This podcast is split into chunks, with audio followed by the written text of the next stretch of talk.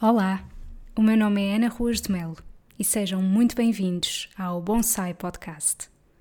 Sabem quando nos sentimos aconchegados e desligados do mundo exterior? É assim que me sinto quando ouço algo que me inspira e acrescenta valor. Se vos conseguir transmitir as boas energias que por aqui vão fluir, então cumpri o meu objetivo.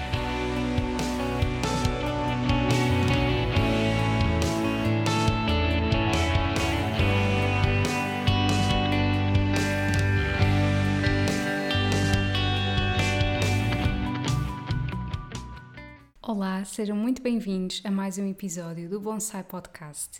Este episódio não estava para sair nesta data, mas isto foi na sequência de um story que eu fiz ontem no meu Instagram, uh, ontem, dia 9 de junho, em que vos falei no livro Em Defesa da Comida, do Michael Pollan, e que vos uh, perguntei se achavam que seria interessante eu gravar um episódio sobre hum, algumas reflexões deste livro que eu considero que são mesmo urgentes de serem partilhadas. E esta urgência é tanta que eu até pus em stand-by o outro episódio que tinha pensado para a data de hoje e decidi: não, eu vou mesmo gravar este episódio para sair eh, na terça-feira, o dia habitual do Bonsai Podcast, porque eu preciso mesmo de partilhar isto. E então queria-vos contextualizar aqui um bocadinho. Eu comprei este livro em defesa da comida há alguns anos na Feira do Livro e hum, eu até partilhei isso no Instagram, mas para quem não teve a oportunidade de ouvir, vou explicar aqui novamente. Quando eu comecei a ler este livro, eu não gostei nada.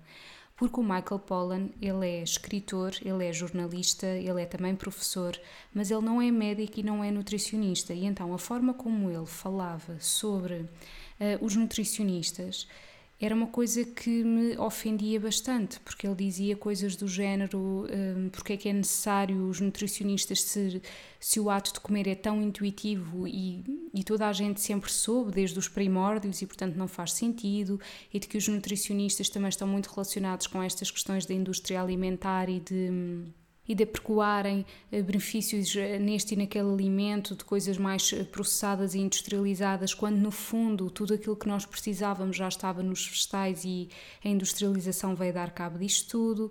E portanto, eu senti-me realmente ofendida, mas como em tudo na vida, e acho que depois nós precisamos realmente de. A vida precisa de dar. Um, ter outros movimentos, enfim, outro curso para nós conseguirmos aceitar as coisas de uma outra forma ou em, ou compreendê-las de uma outra maneira, que, que é o seguinte: ele está a falar na realidade americana. E mesmo que estivesse a falar na realidade portuguesa, como em tudo, nós não podemos colocar todas as pessoas no mesmo saco, não é? E portanto, se eu me sentia ofendida é porque eu estava a sentir que ele se estava a dirigir a mim, mas ele não se está a dirigir a mim. Isto também diz muito sobre mim, que é, ok, se isto me ofende tanto, em vez de eu ter uma atitude de, ai, o que é que este está para aqui a dizer e não presta para nada, isto é um ultraje, é, ok, vamos tentar compreender porque é que ele diz isto, porque isto é a realidade dele na América. E, portanto, eu, entretanto, conheci a Francisca Feiteira, Uh, até inclusivamente gravei um podcast com ela aqui, estou sempre a falar desse episódio porque eu gosto muitíssimo dela e, e entretanto foi através dela que eu descobri outros livros do Michael Pollan que nunca li, mas percebi que realmente era um autor que valia a pena conhecer mais o trabalho dele. E até comentei com ela e disse-lhe: Olha, estou a dar uma outra oportunidade a este livro. Um, porque eu no início não gostei mesmo nada, mas vou dar uma oportunidade. Ela até me disse: Olha, percebo perfeitamente a tua perspectiva, mas sim, dá uma oportunidade. Esse nem é o melhor livro dele, mas dá outra oportunidade. E aqui estou eu, depois de ter lido o livro, para vos dizer que realmente houve muitas aprendizagens e eu acho que há muitas coisas que são urgentes de serem partilhadas porque honestamente nem são assim nada de extraordinário, mas é às vezes isso que as pessoas precisam de ouvir. E então, este episódio vai ser sobre eu estar a ler aqui algumas partes do livro que que acho que são muito importantes e fazer aqui alguns comentários para conseguirmos refletir juntos. E espero que isto vos inspire. Então, uh, eu vou começar aqui por, um, por um excerto que eu até publiquei muito recentemente no Instagram e que diz: É muitíssimo mais fácil pespegar um anúncio de benefício para a saúde numa caixa de cereais açucarados do que numa batata ou numa cenoura crua. O perverso resultado disto é que os alimentos mais saudáveis à venda no supermercado são remetidos ao silêncio da secção dos frescos. Isto é uma coisa tão simples, mas que ao fim e ao cabo é mesmo isto. Já repararam na quantidade de produtos que diz isto faz bem isto, rico em fibra, reduz o colesterol e é claro que as pessoas ficam confusas, não é? Porque existem cada vez mais produtos, cada vez mais alegações nutricionais uh, isto não significa que não possam ser verdade. Agora, está, está a fazer com que nós nos esqueçamos de que a base não é essa. E é por isso que muitas pessoas dizem que comer saudável é caro. Só que não é. Não é porque não é aqui que vocês têm que ir buscar a base da vossa alimentação. É à fruta, aos legumes, às leguminosas, aos frutos oleaginosos. Portanto, é aquilo que não vai ter um rótulo. E realmente isto é muito urgente de ser partilhado. Ele diz também: para comermos bem, precisamos de investir mais tempo, esforço e recursos na procura do nosso sustento. Tradicionalmente era dedicada uma proporção muito superior do rendimento à comida, como ainda se faz nos países onde as pessoas comem melhor, sendo consequentemente mais saudáveis. Andar para trás talvez seja andar para a frente, para um tempo e lugar onde reunir, preparar e desfrutar dos alimentos eram atividades que assumiam o papel central de uma vida bem vivida. Não há dúvida nenhuma de que, e eu digo muito isto em consulta, um, é preciso planear e é preciso investir tempo. E quando alguém me diz uh, eu não tenho tempo para cozinhar, eu digo sempre compreendo, mas vamos reformular essa frase. E essa frase, aquilo que está a esconder é simplesmente isso para mim não é uma prioridade. E é ok. Agora, aqui a grande questão é nós percebermos que isto é um investimento em nós e que comer de forma saudável não é mais caro, mas exige preparação e exige planeamento. E não há como nós conseguirmos ter uma alimentação variada se nós não planearmos. E é óbvio que se eu não vou dedicar tanto tempo a isto, eu vou acabar por recorrer àquilo que muitas das vezes é o mais rápido e que nem sempre, ou na maioria das vezes, não é interessante nutricionalmente. Portanto, também há muitas pessoas que me dizem hum, do género, ah, eu preciso de ideias e mais receitas e etc. E eu com todo o gosto partilho, mas ao fim e ao cabo eu sinto sempre que isso não vai ser a solução do problema, porque isso só vai fazer com que a pessoa sinta do género, ah, ok, eh, então eu tenho que despender este tempo todo nisto e, e tenho que comprar os ingredientes para isto e já não vai, vai valer a pena e eu perco demasiado tempo com isso. E o base continua a ser eu organizar-me e eu investir tempo para planear as minhas refeições. E planear as refeições é uma coisa que não não, não tem que ter um formato igual para todos, não é? Há pessoas que pode ser cozinhar ao domingo, há pessoas que pode ser cozinhar todos os dias, há pessoas que pode ser cozinhar eh, numa manhã e dar para quatro dias e depois cozinham noutra, não importa. Mas efetivamente isto é, é um voto na nossa saúde, não há como. E, e não significa que todos tenhamos que gostar de cozinhar, mas hum, é importante nós investirmos algum tempo nisso sem dúvida. E, e, quando eu digo investir tempo, não significa que todos os dias tenhamos que perder tempo com isto, sendo que perder nunca se perde. Significa que eu me organizei de tal forma que eu vou ganhar muito mais tempo no meu dia a dia. E portanto, aí está o segredo. Ele diz também: comer é um ato agrícola. É uma conhecida expressão de Handel Berry, com a qual pretendia dizer que não somos apenas consumidores passivos de comida, mas co-criadores dos sistemas que nos alimentam. Dependendo da forma como o gastamos, o dinheiro que reservamos para a comida tanto pode apoiar uma indústria alimentar dedicada à quantidade, à conveniência e ao valor, quanto pode alimentar uma cadeia organizada em torno de valores, valores como a qualidade e a saúde. Sim, fazer compras desta forma requer mais esforço e dinheiro. Porém, quando se começa a encarar estes gastos não apenas como meras compras, mas também como uma espécie de voto, um voto em saúde em sentido lato, a comida deixa de parecer o melhor sítio para se economizar. E eu, no episódio passado, dei oito motivos que vos podiam inspirar a mudar os hábitos alimentares que não tivessem a ver com o peso. E um deles era isto: apoiar pequenos produtores, que é mais ou menos aquilo que está aqui explicado. Ou seja, Pode até haver pessoas que digam, ah, não, mas, eh, portanto, que, que a mudança de hábitos alimentares, eh, quando está sempre em torno da questão do peso, se torna sempre muito redutora, porque depois as pessoas não veem resultados e depois veem que é difícil e acabam por desistir. Então, se nós começarmos a encarar isto de outra maneira, como sendo, ok, hum, então vou experimentar comprar as minhas frutas e legumes num mercado, em vez de ir ao supermercado, onde estão sempre todas as frutas e legumes disponíveis o ano inteiro.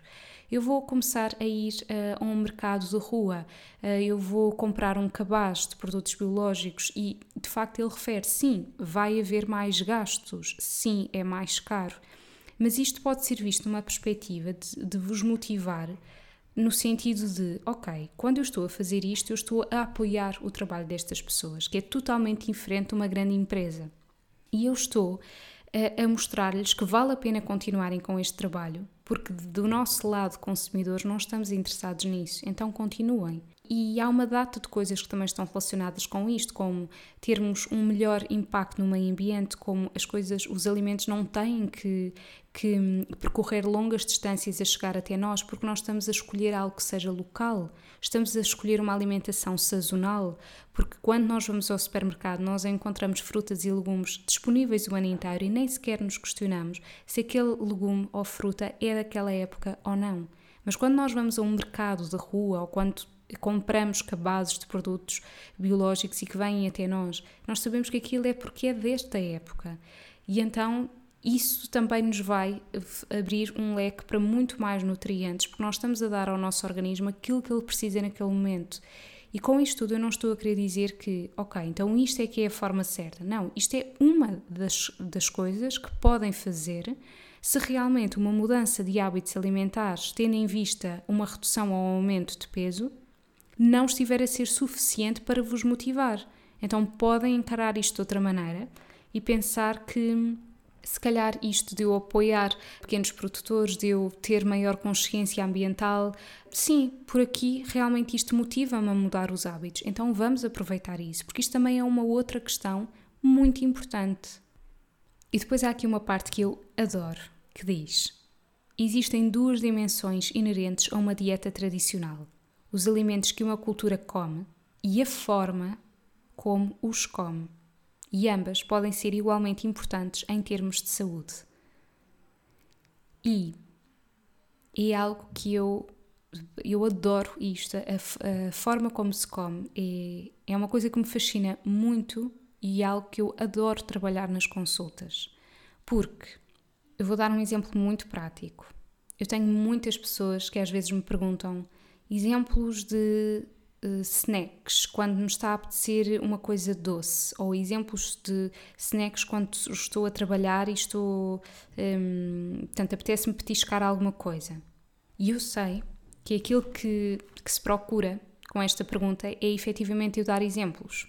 E eu podia dizer assim: palitos de vegetais crus, tremosos, frutos oleaginosos, eh, ou seja, estou até a falar em alimentos que são nutricionalmente interessantes, não é?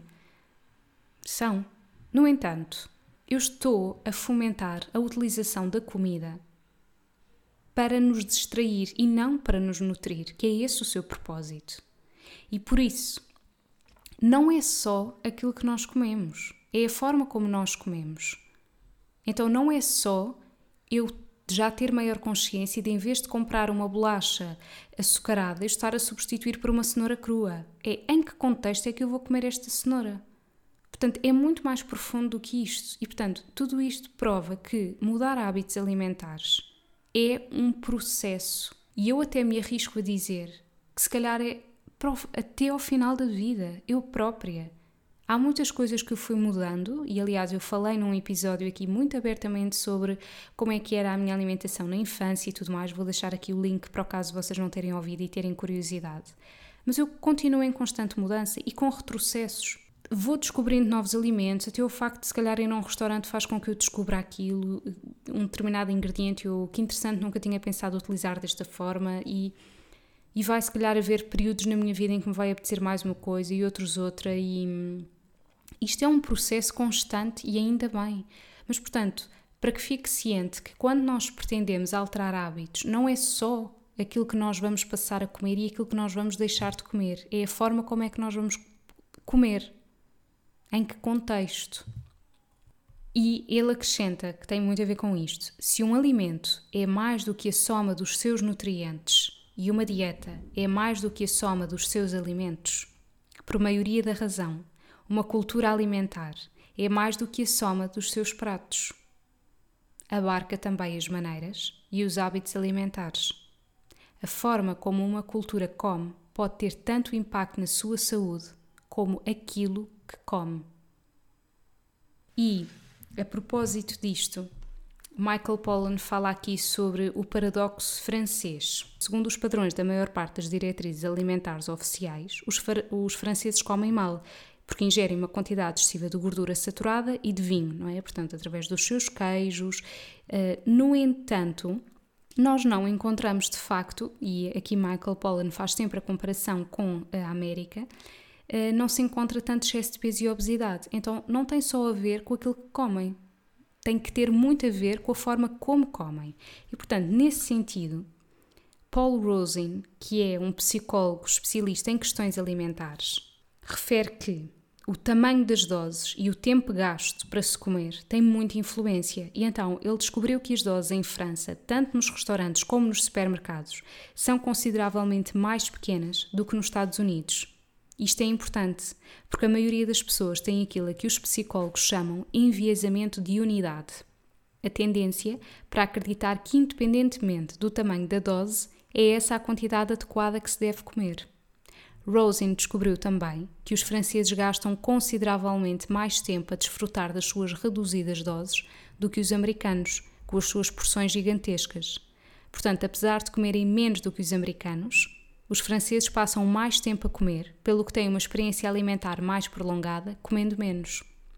E isto é muito interessante, porque de facto não tem só a ver com o que se come, tem a ver com o tamanho das porções, Uh, com o tempo gasto na, nas refeições e, e, depois aqui mais para a frente o Michael Pollan fala exatamente sobre um, uma questão que é é importante fazer refeições. Eu vou já lá chegar a seguir. Ou seja muitas vezes pensa-se assim e, e, se calhar há alguém que esteja a ouvir-me e, e que se vai rever que é do género ah aquela pessoa come imenso e não aumenta de peso mas se calhar aquela pessoa está à mesa a desfrutar tudo aquilo, mas fora das refeições ela não petiscou. E há outras pessoas que estão constantemente a comer e não se apercebem, porque de cada vez que comem nunca se sentaram para o fazer. Então vão petiscando. Entendem? Só que quando nós uh, analisamos o comportamento alimentar, há uma pessoa que está efetivamente à mesa e que se calhar come mais, e há outra que, quando está à mesa, come muito menos porque foi petiscando ao longo do dia. Portanto, mais uma vez aqui, a forma como se come é determinante. Michael Pollan diz também: é mais fácil dizer comer menos do que executá-lo, sobretudo numa cultura de abundância de calorias baratas, onde não existe um conjunto de regras profundamente enraizadas que permite evitar a sobrealimentação. Mas essas regras existem noutras culturas.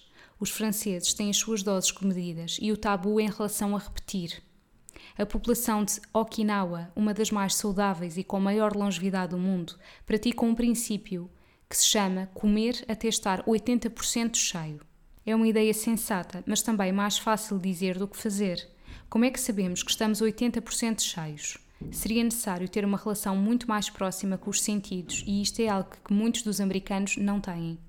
Como Rosen e outros psicólogos demonstram, os americanos comem tipicamente não até estarem cheios, e certamente não é até estarem 80% cheios, mas, e reparem nisto, até receberem alguma indicação visual do seu ambiente de que é a altura de parar. A tigela ou o pacote estão vazios, o prato está limpo ou o programa de televisão terminou. Os americanos prestam muito mais atenção aos indicadores externos do que aos indicadores internos de saciedade. Eu acho que isto é um grande abrolhos, não acham? E é uma coisa que eu costumo muito dizer em consulta, que é. E, vem um bocadinho ao encontro daquela pergunta que eu, que eu digo que recebo, não é? Que tipo de snacks é que eu posso comer enquanto estou ao computador, ou quando eh, me apetecer uma coisa doce, ou quando. Então é assim: é parar e usufruir. Porque é, é este, É esta questão de nós utilizarmos a comida como entretém de algo que nos vai afastando cada vez mais da relação que temos com a comida. Porque nós vamos parar quando o pacote terminou, quando o programa de televisão terminou, quando aquilo que estávamos a fazer no computador terminou e nunca porque já estamos satisfeitos. E porquê é que nós não estamos satisfeitos? Isto agora sou eu que acrescento. Porque nós nem sequer usufruímos. Como é que é possível eu sentir-me satisfeita se eu nem sequer olhei para aquilo que estou a comer? E nem sequer saboreei. E se calhar nem mastiguei o suficiente. Não é?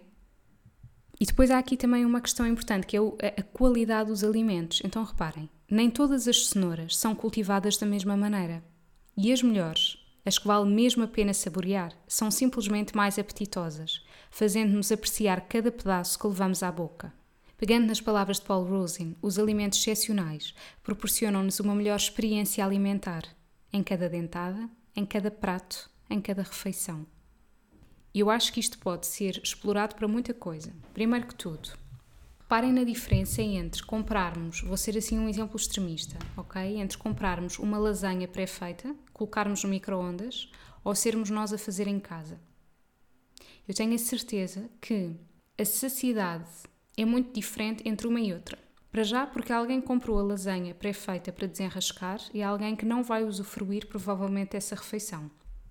Ou porque não investe o tempo suficiente no ato de cozinhar, seja por que motivo for, ou porque realmente teve um contratempo e não conseguiu cozinhar e foi aquilo que optou. Lembrando, porém, que há muitas formas de comer à pressa que não tenham que ter a ver com uma comida pré-feita. Eu posso estrelar um ovo, eu posso abrir uma lata de atum, eu posso abrir uma lata de grão uh, e eu posso ter sempre algum legume congelado, posso ter algum legume cru e eu vou parti-lo e, e eu tenho uma refeição rápida, mas que não é prejudicial à saúde, eh, claro, não entrando aqui em questões de intolerâncias alimentares ou alergias, mas que é muito mais interessante nutricionalmente. Portanto, esta questão do ser rápido e ser, hum, ser prejudicial à saúde, as duas coisas não têm que estar de mãos dadas. Qualquer das formas, dizia eu, essa pessoa que foi comer essa lasanha pré-feita, certamente, e quem diz lasanha pré-feita diz douradinhos, diz, enfim, um, não vai usufruir tanto disso. E é exatamente por isso que também não vai ficar tão saciada e que vai ter muito mais tendência para petiscar durante a tarde, imaginando que aquilo foi o seu almoço. Por outro lado, se me estiver imenso a apetecer uma pizza ou a tal lasanha, mas for eu que vou fazê-la, eu, como despendi tempo a fazer isso, eu vou apreciar muito mais aquilo que eu fiz, nem que seja numa perspectiva de gratidão a mim mesma, que é ok, eu dediquei tempo a fazer isto, até quase que existe uma espécie de entusiasmo de bora lá ver como é que isto ficou, vamos provar. E uma coisa que eu digo muitas das vezes é que enquanto nós cozinhamos, nós temos que provar, que é para nós termos possibilidade de obter um prato que seja exatamente aquilo que nós procurávamos ou que o sabor seja mesmo estrondoso e isso não, não vai dar para retificar depois de estar feito e tirarmos a lasanha do forno, não é? Tem que ser no ato de cozinhar.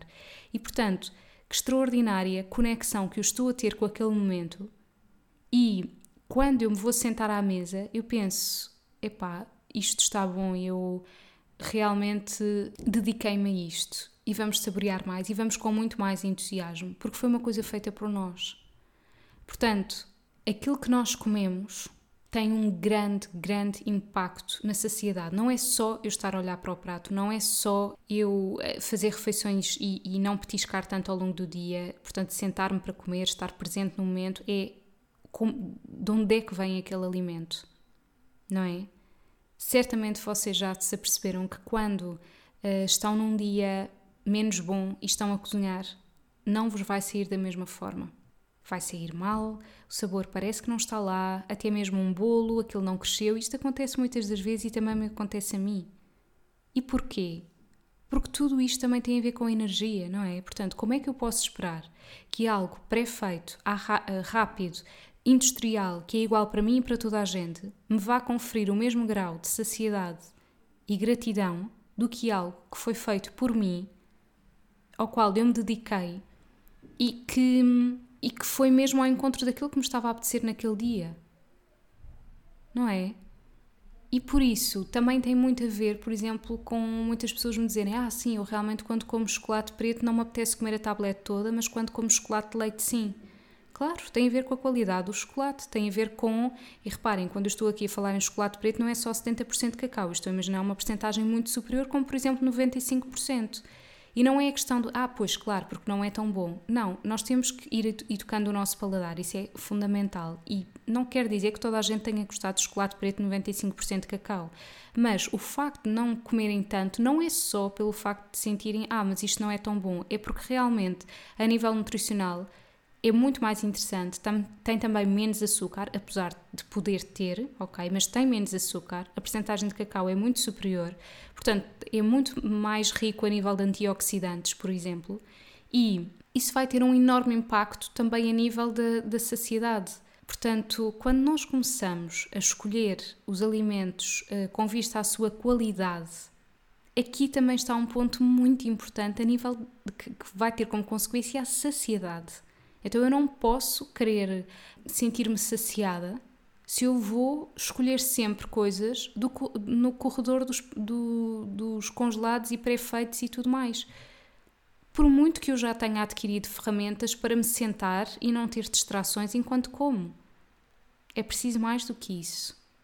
E, e não, não é necessário gastar mais dinheiro. Porque quando nós nos organizamos na cozinha, nós até vamos poupar muito mais. Porque quantas e quantas vezes formos somar a quantidade de vezes que nós compramos coisas pré-feitas ou etc. para desenrascar ou vai uma empadinha aqui num café porque não tive tempo ou etc. Se eu somar tudo isso, eu gastei muito dinheiro na alimentação. Porque eu não, eu não me organizei. E depois vou-vos uh, ler aqui outra passagem que era exatamente aquilo que eu falava há pouco, que é faça refeições. Esta recomendação parece quase tão ridícula como a recomendação coma comida mas pelo menos nos Estados Unidos faz todo o sentido. E eu acrescento em muitas, em muitas pessoas. Petiscamos cada vez mais e fazemos refeições em conjunto cada vez menos. Na verdade, os sociólogos que estudam os hábitos alimentares americanos já não organizam os seus resultados em torno do conceito cada vez mais obsoleto de refeição. Agora, avaliam ocasiões alimentares, referindo que os americanos acrescentaram às três principais, pequeno almoço, almoço e jantar, uma quarta ocasião alimentar ainda por batizar e que dura o dia inteiro. O sorver e o mordiscar constante dos petiscos em frente à televisão, enquanto conduzimos, etc. O facto de sentirmos a necessidade de defender a refeição é triste, mas também nunca me passou pela cabeça que a comida precisasse de igual defesa. É à mesa do jantar que socializamos e educamos os nossos filhos, ensinando-lhes boas maneiras e a arte de conversação. À mesa do jantar, os pais podem determinar o tamanho das doses, funcionar como modelos comportamentais em questões relacionadas com o ato de comer e de beber e aplicar normas sociais sobre a avidez, a gula e o desperdício. As refeições partilhadas são muito mais que o simples alimentar do corpo. São instituições particularmente humanas, onde a nossa espécie desenvolveu a linguagem e aquilo a que chamamos cultura, tudo isto é tão bem aceito que, quando questionados em sondagens se jantam à família a maior parte dos dias, os americanos oferecem uma sonora e sonoramente falsa resposta afirmativa. Na verdade, a maioria das famílias americanas afirma jantar atualmente três a quatro noites por semana, mas mesmo essas refeições pouco têm em comum com o ideal. Se instalasse câmaras de vídeo nos tetos das cozinhas e salas de estar de famílias tipicamente americanas, descobriria rapidamente que a realidade do jantar em família está muito longe da imagem que ainda guardamos dele. A mãe pode ainda cozinhar qualquer coisa para ela e sentar-se durante algum tempo à mesa, mas está sozinha grande parte do tempo, porque o pai e cada um dos filhos estarão provavelmente a preparar cada um a sua própria refeição pré-cozinhada, sendo preparar, neste caso, sinónimo de colocar uma embalagem no micro-ondas. Cada membro da família poderá depois fazer companhia à mãe, sentando-se à mesa durante o tempo em que estiver a comer, mas não necessariamente todos ao mesmo tempo. Tecnicamente, este tipo de alimentação conta como jantar em família nos resultados das sondagens, apesar de dificilmente se acreditar que cumpre todas as funções habituais de uma refeição partilhada. O jantar assemelha-se muito mais a uma refeição num restaurante onde cada pessoa pede um prato diferente. E Michael Pollan acrescenta: A maior ameaça à refeição tal como a conhecemos são seguramente os petiscos, os quais colonizaram nos últimos anos novas alturas do nosso dia e novos momentos das nossas vidas. O trabalho, por exemplo, costumava ser um período de tempo entre as refeições, mais ou menos livre de comida, mas já não é assim. Os escritórios possuem agora cozinhas bem fornecidas e é considerado uma indelicadeza se numa reunião de negócios ou numa conferência não se oferecer, em intervalos frequentes, um sortido de bolos e refrigerantes. Atualmente, os americanos marcam o tempo ao longo de todo o dia mordiscando comida e bebericando refrigerantes, os quais não podem faltar ao lado deles, não vão eles sucumbir durante a viagem entre o pequeno almoço e o almoço.